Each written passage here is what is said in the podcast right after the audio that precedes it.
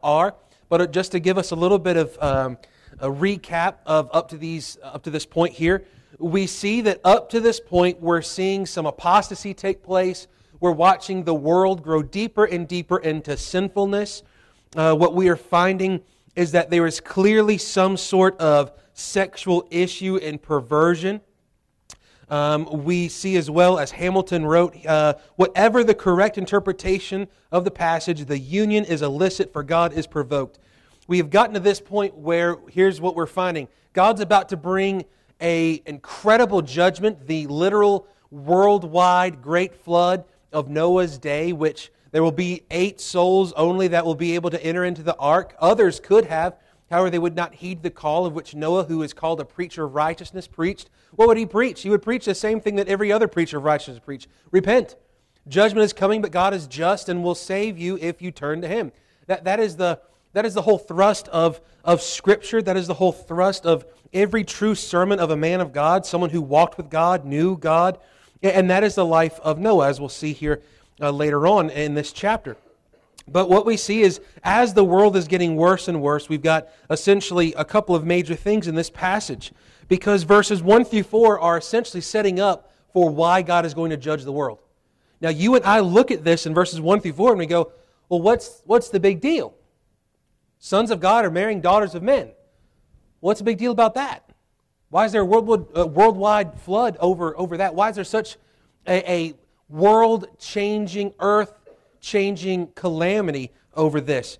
And we see that one of two things. View one presents this sort of idea that either one, uh, the sons of God are the godly lineage, the lineage of Seth, those who called upon the name of the Lord, and they begin to intermarry and to marry those who look fair on the outside, if you will, but they are unfaithful, ungodly, wicked women, and it then causes them to have um, a bad lineage. It causes then uh, the sort of issues of which God had then later on in Deuteronomy warned his people about.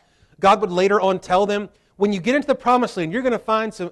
Now, I'm paraphrasing pretty heavy here, but God tells them through Moses, when you get into the promised land, you're going to find some good looking women, right? He says, but uh, uh, even though they look good, do not marry them. They will lead you astray to false gods and uh, to idolatry and all these different things. And guess what Israel would do? They would do just that. Now, there is that view, but we addressed a few problems w- with this sort of thing, uh, sort of some questions that uh, have to be asked when we look at it. Why were all the Sethite men godly and all the women of Cain's lineage ungodly? Uh, also, there's no indication that Seth's line stayed godly, right? Because there's no sinless people up to this point. They're all born in Adam, they're all born sons of Adam. Though there might be a lineage of Cain and Seth, or this sort of spiritual lineage of faithful and unfaithful, what we do find is that they are all born in Adam. To be born in Adam is to be born the same way that you and I were born. It means to be born dead in sins and trespasses. It means to be born with Adam's sin now imputed to our account. This is why Jesus tells Nicodemus, the religious of religious, the smartest of the smart, you must be born again. Why? Because unless a man is born again, he cannot see the kingdom of God. We must be born again and to be born again means to be born in the second Adam, the true and better Adam. That is Jesus Christ. 1 Corinthians 15 talks about this that there was the first Adam who brought sin and death, and the second Adam, Romans talks about this uh, in Romans chapter 5, uh, dealing with this, this idea that the first Adam came and he disobeyed God. He brought about disobedience and sin and death. But the second Adam, Jesus Christ, brought, uh, uh through his obedience, he brought life and, and forgiveness of sins. Now, as we come to this, we are, have been started last week looking at view number two of this idea. And this is that there is some sort of uh, either demons, demon possessed men cohabitating with women in an unholy and unnatural union. Now, this is a difficult one for our minds to wrap our brains around because we don't hear much of this. This is both of these things, and as we've talked about, and I want to reiterate this whether you hold to view one or view two, or whether you might even hold to view three, which I don't address in this booklet because not many hold to it because it's, well, it's, it's not great. Uh, it's just that uh, the view three would be this if you are curious. It's not in your booklet. But if you are curious, view three of the sons of God is that they were um, rich rulers, men who were landowners, if you will, powerful government leaders, uh, that sort of thing. Uh, I don't think there's as much merit to that. nevertheless, what we come to is this whether you hold to either one of these views, whether it's the righteous lineage marrying the unrighteous, and you think that's what, what causes these problems, and God says, I must judge the world, or if you think that there's an unholy union between uh, the, the spiritual world and the physical world, uh, nevertheless, these things are not going to get you to heaven or hell. All right? There can be some room for disagreement over it, and it's perfectly okay because, nevertheless, what we find is this whether it was this or whether it was that, God said enough is enough. Right?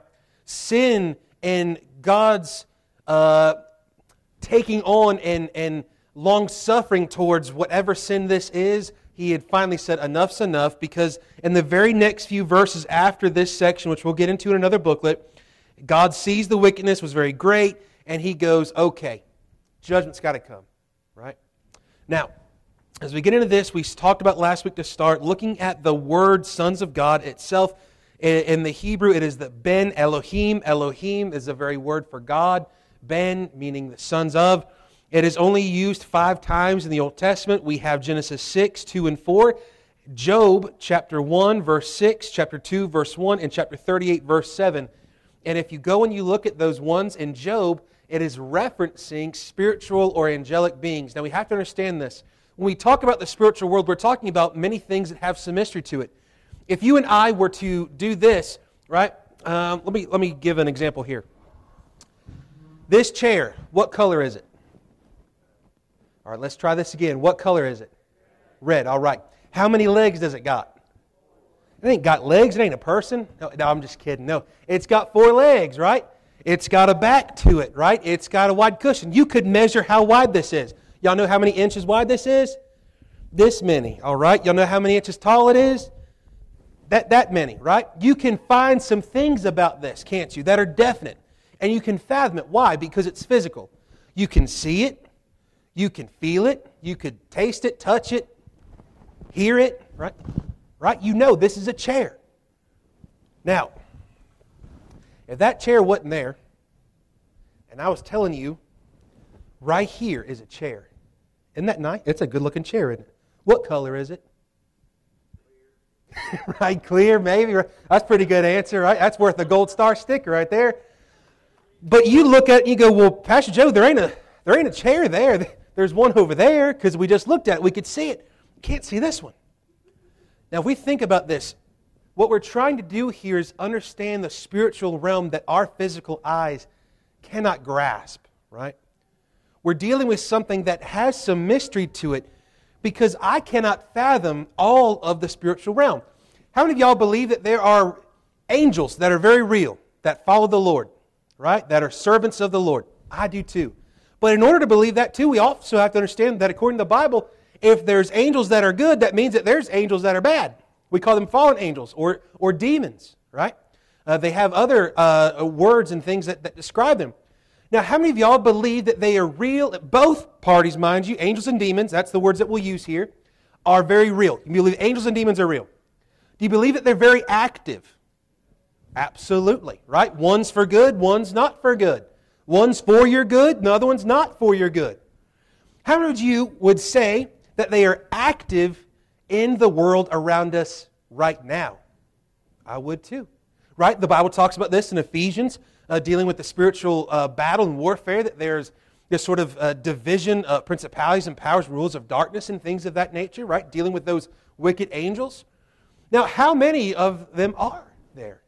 Well, we read in Revelation this past Sunday morning that there's ten thousands times ten thousands and thousands of thousands. It's the idea of an innumerable host. But we know that out of that innumerable host, there's a third of them that fell with Satan. Now, how many is of how many is a third of those fallen? Still, to you and I, how much is a third of an innumerable host? It's much more than I could ever count, right? So, this means to tell us that there is a great deal of demonic activity in the world, and there always has been. Now, this has to bring us to understand that the demonic world, would you say this tonight? All right? That the spiritual realm can affect the physical realm. I would. Let me put it this way Do you believe that prayer changes things? I do too. Well, that's the spiritual changing the physical, right? And so we find this that the demonic world is able to manipulate. You guys read in the Gospels about how uh, the demon, uh, there, there, would be demon possessed people, even uh, one case where there was legion, for we are many. And, and, and they say to Jesus, Send us over into that swine. And there's a couple thousand swine that then go plummeting themselves into a, into a lake and, and kill themselves. So is that manipulating the physical world? Absolutely. So we've got to understand here that the spiritual, though cannot be seen with physical eyes, yet the effects of such can be seen. We can see that the spiritual world is always at work. And now the demonic world is a part of that realm. We see as we look here at this sort of uh, support, if you will, for the sons of God being demonic influences of some degree. Now, you, we're going to get into this tonight a little bit uh, about this idea of what this means. Now, the, these are some deep, dark mysteries, but these are some deep, dark truths that we have to wrestle with because we have got to understand that there are very real angels and demons. There is a very real spiritual battle taking place. The only way that you and I ever sort of picture these things, when we picture the devil, we picture, for me at least, I picture Tom and Jerry, right? Tom and Jerry cartoons, the devil always shows up. He's got red skin, he's got red pointy uh, horns and a pitchfork and a big long red tail. It's got a point to the end of it. And what you have happen was if Tom or Jerry's thinking something good or bad, right, you got the little angel over top, you got little uh, Angel Jerry. You know, we got little halo and the wings, and on the other side is is the the demon version, and he's telling them bad things, right? This isn't what we're looking like, right? We're talking about something that is far more scary than a cartoon. We're talking about something that is even much more powerful than the physical world around us, much more powerful than you or I.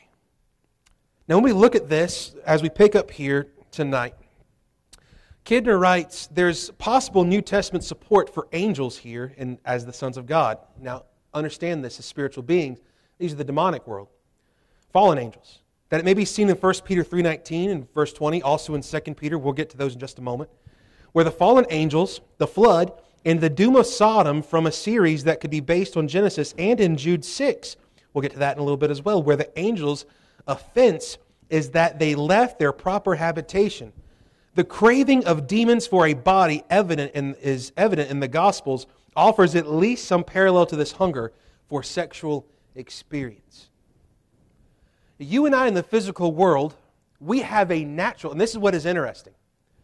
The physical being, the physical human being, has a natural desire for spiritual things. Even non Christians. Even the atheist today has a desire for spiritual things. There's a constant search for truth, a constant search for purpose, a constant search for something higher, more grand, more powerful, a, constant search for something to be accountable to, a constant search for, for reason, right? A constant search as well for the answers to the questions of who are we? Why are we here? Where are we going when we leave here? What, what happens when I die physically, right? But we also find this that here these fallen angels appear to be having the opposite desire. They're spiritual beings without physical bodies. But yet we find in the Gospels them taking on physical bodies, but they're not their own. Demon possession. And I believe that demon possession is still very real today, mind you. We often think that it ended in Jesus' day. It was just a, a thing in the Gospels that we read about. It's very much still real today. But there is, a, there is a terrible issue of our day, though. There is a romanticizing of demon possession. Now you say, what is, how, is there, how is it viewed as a good thing or, or romanticized? Do you know how many movies have been out about demon possession? You know, one of the top TV shows on mainstream networks is a show called Lucifer. And it's about how Lucifer, Satan, comes to the earth in bodily form and has sexual relations and manipulations and all sorts of things. Millions of viewers every week for years. Now, we've got to understand, it's very alive and very real today. And people don't bat an eye at it. We, they pay money to go watch these programs, they sit and they binge watch these things and think nothing of it. But this is stuff that should frighten the world. Th- this is not good to romanticize evil. That's the society which we're living in. Now, if we understand the days of Noah, what was happening in the days of Noah? The same thing romanticizing evil, dating evil, marrying evil, acting as if evil isn't evil. It is what Judges talks about, where, where what is good men called bad, and what is bad men called good. Every man did that which was right in his own eyes. And when man does that which is right in his own eyes, he will naturally be inclined to do that which is evil, to do that which goes against what he was designed for. The spiritual wants the physical, and the physical wants the spiritual. Now, the demonic possession, if we think about this, demon possession in the Gospels that we see, actual um, accounts of such, that's not the demon's natural state, is it? No. His natural state was to be an angelic being, but he's gone lower and lower and lower. And what he's now done is when we see demonic possession in the Bible, is that they're taking on a form of which they do not have on their own. This means that what they are doing is unnatural, unholy. It is wicked. It's vile to think of such. To manipulate the physical world. It's not their habitation, it's not their place. It's unnatural for them. Now, the demonic world always goes as an antitype of God's program and against God's order. Think about this. From the very beginning, what does the devil do? God says, Thou shalt not eat of this tree, lest ye die. And the devil immediately gives the counter to that. Did God really say that you'll die? Did God really say such a thing, right? Think about this. The devil is not so much creating his own sort of message as he's taking the message that God gives and altering it. He's giving it wrapped up with a different colored paper. He's taking something that's been given and manipulating to where what was meant for good is now evil and what was right is, is now wrong, but it, it gives the outward appearance of being good. Notice the correlation, though, as well with Sodom and, and the sinful desire of the people. Uh, in Genesis 18, verses 1 to 22, uh, and then as well, chapter 19, with the actual destruction, the men that are referenced in those passages are angelic beings sent from God to judge the city and rescue righteous Lot. They walked, they eat, they talk, they touch, and they are lusted over. Now, we'll get into more detail later down the road, but when you read Genesis 18, you see uh, maybe at the subtitle of, your, of the chapter, three visitors, right? It appears that one is the Lord Himself in bodily form talking to Abraham face to face. And it appears that the other two are clearly angelic messengers, and they went to go destroy the city, to go rescue Lot. But they sat, they walked, they talked, they ate, they touched, and they were lusted over, which clearly shows that they had a physical form, a physical body. And that means either one of two things. Either those angels appeared in physical bodies or put on physical bodies for a temporary time. In order to eat, think about this. People talk about, well, how can the spiritual do such? Y'all remember that Jesus had resurrected already? And what did he do after he resurrected? He sat down on a beach with the disciples and ate fish. He ate. So I know at least one thing with our resurrected bodies we're going to do. We're at least going to eat fish. If you don't like fish now, you'll like it then. It's going to be glorified fish for all I know. I don't. Nevertheless, right? We see that there is some change, there's some manipulation there, that they're able to do something that seems unnatural. Now, we'll go into more detail of the Sodom and Gomorrah account with those angelic beings and why they had on bodies and, and that whole issue and sinfulness when we get into our comments on Genesis 6 4 regarding the giants in the earth in those days, all right? And you'll see why later on. Now, the spiritual world can clearly manipulate the physical and appears to man. Hebrews 13 2 talks about this. Unless you see angels, entertain angels unaware. Now, there are some who hold that to mean only messengers of God, but certainly the. Uh, uh, implication is that of angelic beings that we would never know. Now, not to be too crazy or anything here, but I've heard plenty of stories of folks who see somebody or have been in, in an issue or a time of trouble and they're brought out of the trouble and then the person that brought them out is nowhere to be found. I can't explain those things. I can't. We don't fully understand these things with our physical brains. And I think that it's okay to not understand. I think we would be more foolish to say that we understand every jot and tittle of the Scripture because I, I can dive deeper and deeper in this book. And this is why I love what God has called and allowed me to do to study His Word for a living. Can y'all believe that y'all pay me to study the Bible? I mean, it's great, but I can never exhaust it. And so the deeper we go, the more I realize how little I actually know. And that's a good thing. Now, let's look here. MacDonald writes The main objection to this view is that angels don't reproduce sexually as far as we know. Matthew 22 30 is used to prove that Jesus taught that the angels don't marry. That's what the verse says. But he says in that verse specifically, what the verse actually says, however, is that the angels in heaven neither marry nor are given in marriage. Specifically dealing with those who are in heaven. Well, where are those demonic beings that were cast from heaven? Well, they're not in heaven, are they? So clearly it sees that they are wanting to do something wicked, something vile, something perverted. Now, I want you to hold your place here in Genesis. We're going to turn to those passages in 1st and 2nd Peter and Jude as well. And we're going to see what these are talking about. So turn with me if you can to 1 Peter chapter number 3 real quick. 1 Peter chapter number 3. Here in 1 Peter chapter number 3, uh, Peter's been writing, dealing with different conduct and how people are to to act and to deal with things, um, to deal with persecution and suffering. Verse 18, he picks up and he says, For Christ also hath once suffered for sins, the just, the unjust, that he might bring us to God, being put to death in the flesh, but quickened by the Spirit, by which also he went and preached unto the spirits in prison, which sometime were disobedient, when once the long suffering of God waited in the days of Noah, while the ark was a preparing, wherein few, that is, eight souls, were saved by water. The like figure whereunto even baptism doth. And he goes through here. We find that in these verses it seems that there's these spirits who are locked away in prison. Why would these spirits be locked away in prison? They've done something wrong. They've done something exponentially wrong to even get them locked up and, have the key thrown away, if you will, right?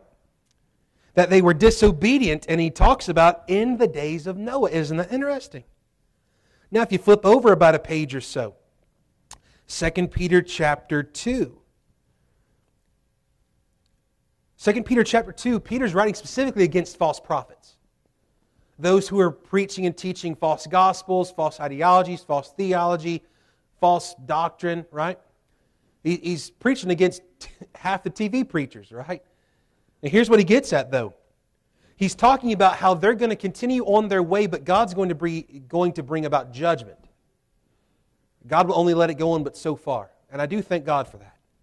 Verse 4, here's what he says For if God spared not the angels that sinned, but cast them down to hell and delivered them into chains of darkness to be reserved unto judgment, and spared not the old world. What's the old world? That's the pre flood world. How do I know? Because he says, But saved Noah, the eighth person, a preacher of righteousness, bringing in the flood upon the world of the ungodly, and turning the cities of Sodom and Gomorrah. There's that reference back between the old world and the cities of Sodom and Gomorrah again. We'll get into that here, here in uh, verse number 4. And turning the cities of Sodom and Gomorrah into ashes, condemned them with an overthrow, making them an example unto those that after should live ungodly. Jude then tells us this. All these must be taken together here. 1 Peter, 2 Peter, Genesis 6. Now, over in Jude, over, over a few pages here, right before you get to Revelation, Jude's just one, one letter, one chapter here. But here we pick up in verse 5 says, I will therefore put you in remembrance, though you once knew this, how that the Lord, having saved the people out of the land of Egypt, afterward destroyed them that believed not. And the angels which kept not their first estate, but left their own habitation, he hath reserved in everlasting chains under darkness unto the judgment of the great day, even as Sodom and Gomorrah and the cities about them in like manner, giving themselves over to fornication and going after strange flesh, are set forth for an example, suffering the vengeance of eternal fire. Here, what is clearly seen is that these demonic beings have sinned, and that the sin happened around the time of Noah and as well happened around the time of Sodom and Gomorrah. Now, there's some clearly couple things. One, we know it's a sexual perverted sin. There's some sort of sexual issue happening. Now, you and I know Sodom and Gomorrah as normally uh, the destruction for homosexuality is what, what most people refer to as. I believe that we're going to address that when we get into verse 4, but there's something deeper here, I believe. We'll get into it in, in much more detail, but what it seems to be is the deeper sexual sin here is the physical having sexual relations with the immaterial. Or even in this way, the fallen angels leaving their habitation, as Jude talked about, leaving their natural estate and desiring uh, strange flesh and, and causing others to sin putting on flesh and having sexual union with mankind. Now, if that's the case, that's some serious sickness. That's some serious sin that we're talking about here. Kinley writes Given their corrupt nature, there is no higher demonic delight than to pervert God's design for his beloved humanity. Through their deviant sexual unions, these demons attempted to mimic what God himself had done, to create a being in their own image they would try and duplicate what his creation, humans and animals, could do, reproduce after their own kind. This was a second attempt to make themselves like the Most High. Remember, all that the demonic and uh, fallen angelic world does is to go against what God has ordered, to go against what God has decreed and ordained. They go against the natural laws and, and states of what they're supposed to live like. Furthermore, Guzik writes, we can deduce why Satan sent his angels to enter Mary, either directly or indirectly. There is mystery to this, right? We go, how did it happen? Did they put on flesh? Did they uh, possess? Uh, they, they, was it demon possession that caused this to happen, to have these relations with women? Or what we find here is with human women, Satan tried to pollute the genetic pool of mankind with a satanic corruption, to put something like a genetic virus to make the human race unfit for bringing forth the seed of the woman, the Messiah, promised in Genesis 3:15. Think about this. Jesus is the perfect seed. Right? He was not born of man and woman, was he? No. We just talked about this all Christmas long. He was born of a virgin mother. No one else had ever been. No one else ever will be. Right? We see that he is the God man. But as well, because he is the perfect seed, he's the perfect Savior. If Jesus isn't virgin born, then he can't be the Messiah.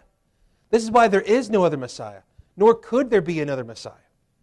Now, because he's the perfect seed and the perfect Savior, because he's truly God, fully God, fully man, that is only found in the Lord Jesus Christ, who is the fulfillment of God's promise his word to us, who's the fulfillment of God's provision, His work for us. He does what we cannot do. He does what Adam failed to do. He obeys instead of disobeys and brings us into the presence of God, which is the will of God, that we would live in His presence. That's what we were designed to do.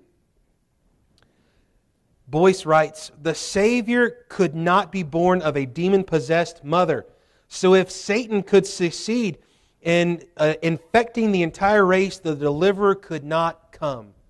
What do you think the devil's ultimate goal is? Well, certainly we look to be like the Most High, but because he's failed to do so, what is his job that he's trying to do and accomplish on this earth right now? Seeking whom he may devour. But specifically, before Christ came, what was his goal? To make sure Christ wouldn't come. You say, well, how's that so? Let's think about this. In the Old Testament, find nations that were pagan in their culture and belief that supported Israel? Not there. They were against Israel, often fighting them, even bringing them into captivity and destroying them. Why? Ultimately, because the devil goes, if I can destroy God's chosen people, that means that God's chosen Messiah cannot come. How about this today? The same is, is to be seen in our own modern world. We see it all around us today. What the devil continues to do is to keep people from seeing Jesus Christ as the Messiah. That's his goal. And then all he'll do for those that are saved is to keep them from depending upon the Messiah for the rest of their life, to, to put doubts and seeds of doubt and discouragement in their minds and their hearts, to draw them away from what they know to be true. He is always at work in these things. Now, Guzik continues, he says, It is useless to speculate on the nature of this union, whether it was brought about by something like demon possession, or whether these angelic beings had power uh, permanently to assume the form of men, is not revealed. But we should understand the occult is filled with sexual associations with the demonic, and there are those today who actively pursue such associations. There are those today who seek their power from the demonic world, who seek their power from the devil himself. You and I hear about selling your soul to the devil, right? We went down to the crossroads, right? And now, with this, we, we think this is sort of just mythology. We think this is something that is just, oh, well, it's just sort of not really real. People can't actually sell their soul to the devil. People won't actually commit their lives to living for the devil or uh, darkness. Hogwash, they will. Absolutely will. Now, if we understand that much, think about this. We all said and agreed earlier that the spiritual world can affect the physical, that the demonic can even take on the physical form, whether it be humans or even going into that herd of swine. I want to give you a couple of examples of this. Um, Uh, over in Acts chapter 16, there's an account of a girl. It says in verse 16, And it came to pass as we went to prayer, a certain damsel possessed with a spirit of divination. What is that? What's divination? This is what you and I would find today. Y'all ever been driving down a country road somewhere or even in the city, wherever you might be, and you find a, a little, a little shop, and outside it says psychic readings or uh, tarot card readings, those sorts of things, um, or connect with your dead relatives. Y'all know what that is? That's divination. It's necromancy. It's wickedness. How can people do that? Well, number one, much of it is a fraud to get, get your money, right? First of all, there's that. I remember growing up, and there was an infomercial for this Jamaican lady. I don't even remember her name. I, y'all might remember. It might not be my. But she had that hat on, and she'd have her number at the bottom TV. Come on late at night, and she'd tell you, if you call this number, I'll tell you about this, and I'll tell you about that. I remember that as a kid. And uh, but these things are very real. Much of it is a fraud, but to those things that do this sort of thing, how about this? You ever heard of a, a Ouija board? Now you go, well, it can be manipulated. Sure, anything can be manipulated. But there's an awful lot to these things. An opening up of oneself to the demonic world to speak to the dead, to speak to spiritual things that cannot be seen, or to have those non seen spiritual things affect the, the physical. I can tell you this you're not talking anything good. That stuff's demonic your, your uh, astro- astrological signs, tarot cards, all these different things. It's demonic stuff. The demonic world truly is all around us. This is why we've got to guard ourselves. But I'll tell you this we are so desensitized to these things because we're so used to seeing it everywhere. It's like I've said before if you go into a Barnes and Noble or a Books a Million, you'll find the Christian section, and it's hardly Christian at all. And right next to it, you've got the continued religion and philosophy section, and you'll have a whole giant row of stuff that is dealing with um, enneagrams, magic, spell books, gemstones. I mean, we've got a place right down the road in Galax selling these things, right? You, you can find it anywhere. You can find these mystical, spiritual, pagan things that are demonic in their nature and root. It's everywhere. We've got to be able to see it, though. Now, here, this spirit of divination met, with, uh, met us, which brought her masters much gain by soothsaying. This young lady was held captive, one, to the demonic spirit possessing her that gave her this ability. It's a supernatural ability, to have the divination of what she had. This is much more than, you know, playing blackjack and counting cards at a casino. And this is something that is supernatural where she's able to say things that no human person could ever know or do it says that brought about much soothsaying. She's possessed by the, the, the, demonic spirit of divination. She has these masters who are abusing her and using her for gain and money. She's crying out and all these things. And it says that Paul turns around and said, uh, I command thee in the name of Jesus Christ to come out of her. And he came out the same hour. And when her masters saw it, that the hope of their gain was gone, they caught Paul and Silas, drew them into the uh, marketplace unto rulers because they realized well, shoot, she's no longer possessed by a demon, so we can't make no money off of her. You go over a few more pages in, in the book of Acts, and you find another example of the demonic world influencing the physical. Acts chapter 19. Y'all ever heard of the sons of Sceva? Right? Acts 19, verse 13 says, Then certain of the vagabond Jews, exorcists. Y'all ever heard of exorcism? Right? Uh, my, my dad told me the story a million times about when he was a little boy, he wanted to go see that movie when it come out in theaters, right? He wanted to go see The Exorcist when it came out, right? He thought he was big and tough and wouldn't be afraid of nothing, right? He goes to see it. He said, I made about 20 minutes into that thing. But long before anything happened, he's, we're at the drive-in theater. I look over at my grandpa, who's, who's you know, gone on to be with the Lord, and, and looks at him and goes, I want to go home. so grandpa takes him on home and gets gets out of there. But you see, uh, the, the, this idea is not just a Hollywood scheme. Right? These things were happening. And it wasn't just happening in Jesus' day, nor in the Acts of Apostles' day. The demonic world is very much out there. Now, I do, do believe that there's a lot of folks out there who get a part of the charismatic persuasion and think every little thing that's got a devil in them. You bump your toe on the, you know, on the cat, uh, on the on the coffee table, and you go, "Oh, that thing's filled by the devil." No, it's not. You just weren't watch where you're going, right? I, remember being in, in, Nicaragua. I was 15, and, and the other group that was there along with us, they were very charismatic from, I believe, Arkansas.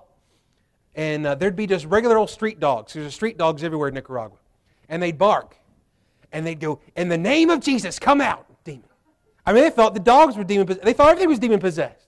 They thought we were demon possessed. I mean, because we were just Baptists. We were just what we were, right? And, and there can be an extreme to this. But yet, I'll tell you this the, the very same time, saw some very spooky things my time there. Uh, when I went there, I had a couple of cameras that were just disposable. Y'all remember those, right? Click, click, right?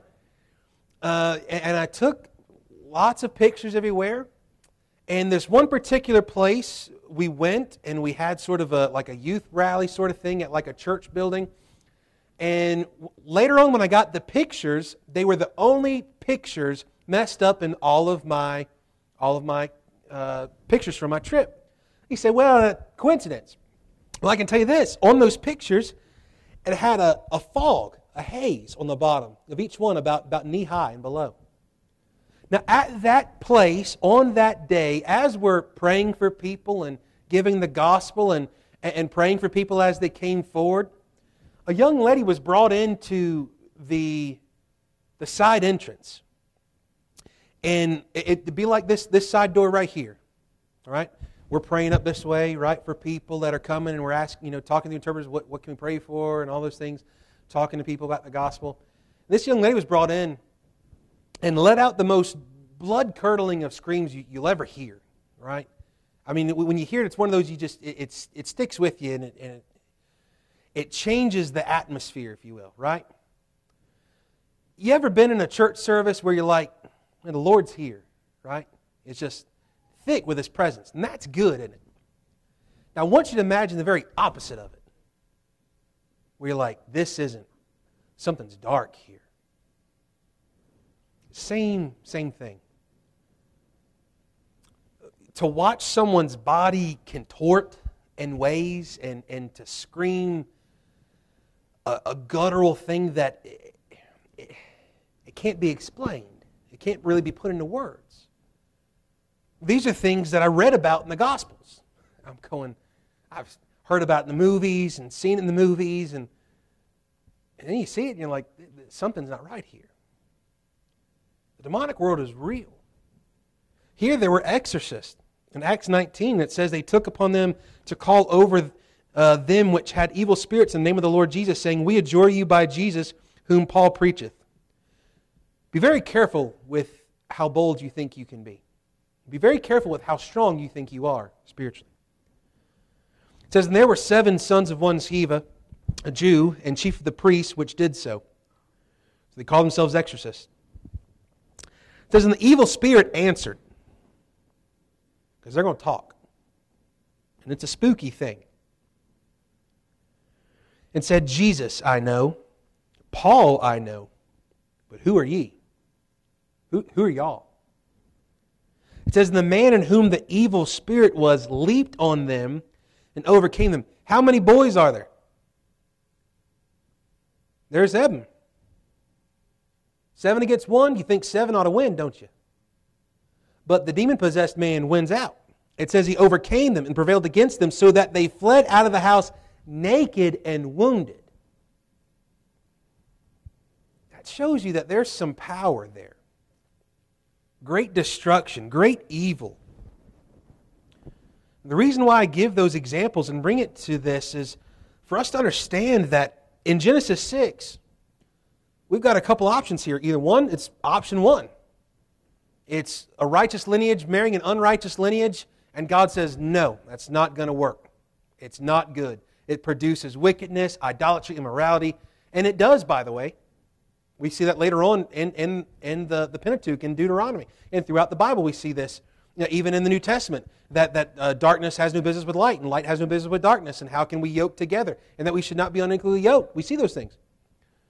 But then we also see if the interpretation is view number two, where this is the spiritual world, and these are either demon possessed uh, men who are having relations with these women or demonic influenced women, that there is this sort of uh, wicked spiritual perversion that's taking place here, this unholy union.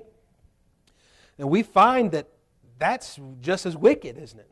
If not, it seems to be a sin that's even ex- exponentially more wicked because of what it would what it would mean. It goes contrary to man's nature to reproduce uh, one uh, husband and one wife, right? It goes contrary to that, and it would go contrary to what the angel was even meant to do. That he's now putting on flesh when he's not supposed to, let alone having sexual relations when he's not supposed to. We find, nevertheless, tonight, and we'll, we'll bring this to a close, so we won't get into chapter uh, into verse three tonight. What we find is that there is a great sin taking place, and God is about to say, "Enough's enough." As a matter of fact, in verse three, that's what we get at. God is going to show, "All right, I've had my fill." Now, this is a reminder for you and I tonight about this. We talked about tonight some of the way in which we see the world around us, don't we? You can look up today and see the practice of sexual paganism and sexual relations with the demonic world, the occult, spiritism, Eastern religion. Constant. These things are demonic. If we see this all around us, and they saw it in his day, it should tell us one thing judgment is coming. And it's coming to those who do not trust the Lord. That God will no longer be mocked, and that day is coming. It should bring us to a place of having a burden because there are people today who are absolutely snared and enslaved by the devil himself. I want you to realize that today. There are plenty of people who are demonically oppressed or demonically possessed, and either one is not good. There are people who are without Christ and need to know Jesus because only Jesus can deliver from the demonic world. Only Jesus can deliver from the occult. Only Jesus can deliver from uh, you know, a life of, of debauchery and sinfulness or, or drugs or alcohol or pornography or whatever it might be. And all of those things are vices of the demonic world. Do not think that they're not. So we've got to understand. And tonight, as we bring this to a close, I want us to get to the place, and myself included, when we see the world, I get disgusted. Don't y'all? I do, right? I think we can be honest enough with that. I, I, we can even be honest enough tonight. I can tell you this I get angry at the world, don't you?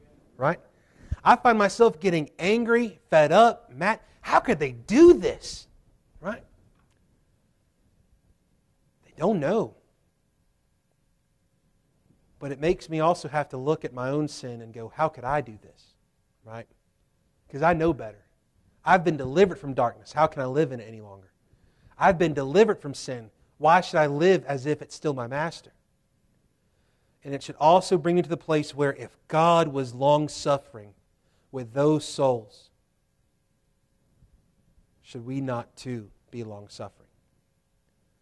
God is about to bring about judgment, but He's also about to offer mercy and salvation. Today, I don't know how long we've got until the Lord says, enough's enough. But I know that we have today. And so, with every moment that we've got, we've got to have a heart that says, Time is short, judgment is sure, and souls are at stake. And so, may we have a heart that prays. May we have eyes that are open to the demonic influences around us so that we can discern and protect ourselves and also protect those that we love, especially our young people and our, our young believers. And may we sincerely pray that God would give sight to these blind individuals that they might see the glory of the gospel and be saved from these things, saved from the demonic world that holds them so tightly. That they might be delivered to a new and better master, the Lord Jesus Christ. Amen? Let's pray.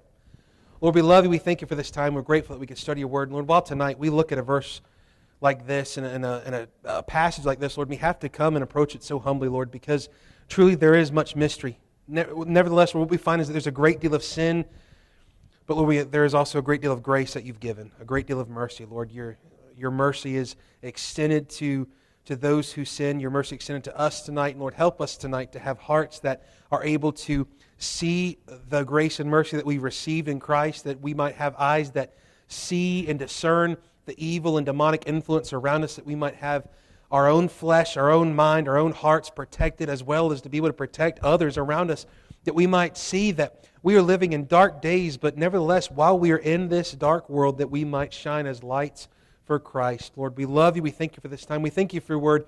Lord, we even thank you for the mysteries of your word, that we might be able to dive deeper and deeper into a knowledge of you. And Lord, that one day, the moment that we see you face to face and our eyes meet, Lord, that there won't be a, a question on our heart or our mind any longer and it'll all be worth it. We'll get to see you, and, and Lord, truly, we'll be able to, to have all these things that, that boggle our minds taken care of in an instant and in a moment, Lord. And we long and look forward to that day to see you. Watch over us, guide and direct us, and use us till we may meet again. And we ask all this in Jesus' name. Amen. All right, guys, just a reminder, hope to see you Sunday morning. And uh, next, this coming Sunday night will be our vision night, and then business.